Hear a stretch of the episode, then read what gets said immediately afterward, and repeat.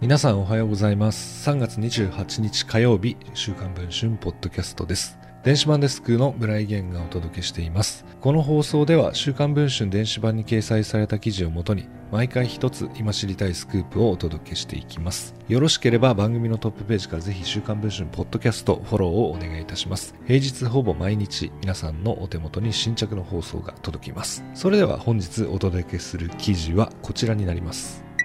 順天堂大学大学院の医学研究科で講師を務めていた45歳の男が教え子の大学院生らを盗撮したとして3月13日に警視庁に逮捕されていたことが分かりました。逮捕されたのは新田和弘容疑者。同大大学院医学研究科の難病の診断と治療研究センターの元講師です。昨年3月下旬新田は大学院生のスカートの中をスマホで盗撮した疑いがあります。押収した盗撮画像は数百枚で多くが動画をキャプチャしたと思われるもの。新田は個人的な趣味だったと供述し余罪もあるとみられています。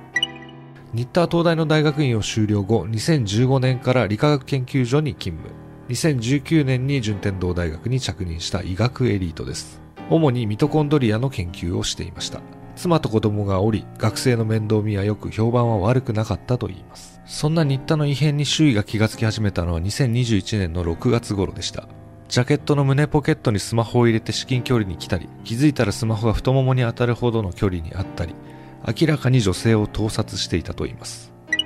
被害を自覚していたのは女子大学院生や女性職員が少なくとも4名。新田の盗撮を大学に告発するため彼女たちは証拠を集めることに。そして盗撮の決定的瞬間を捉えた犯行写真を確保したといいます。週刊文春はその写真を入手。カメラが起動した状態のスマホをサンダルに挟み足ごと被害者のスカートの中に差し入れて動画を撮影している新田の姿が映し出されていました。他にも証拠を確保した被害者たちは2022年4月に大学に告発。その直後に新田は一身上の都合で大学を退職しましたが同年秋に被害者たちは自らの判断で警察に相談。今回の逮捕につながりました。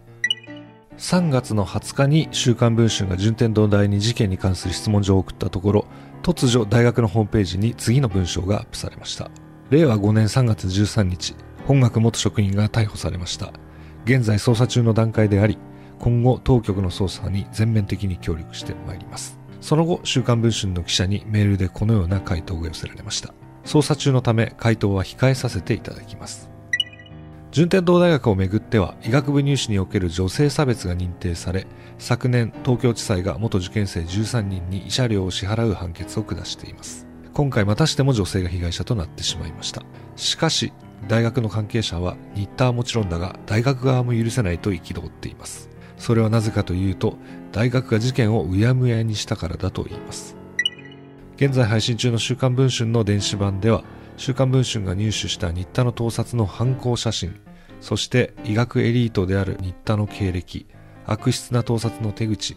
被害者が警察を相談することを引き止めようとした大学側の対応そして事務方トップの総務局長との一問一答などについて詳しく報じています。記事の詳細は電子版の方でご確認いただければと思います。初月300円のサブスクリプションサービス。どこでも読めない記事がたくさん載っておりますのでぜひよろしくお願いいたします。それでは本日の放送はこれで終わりたいと思います。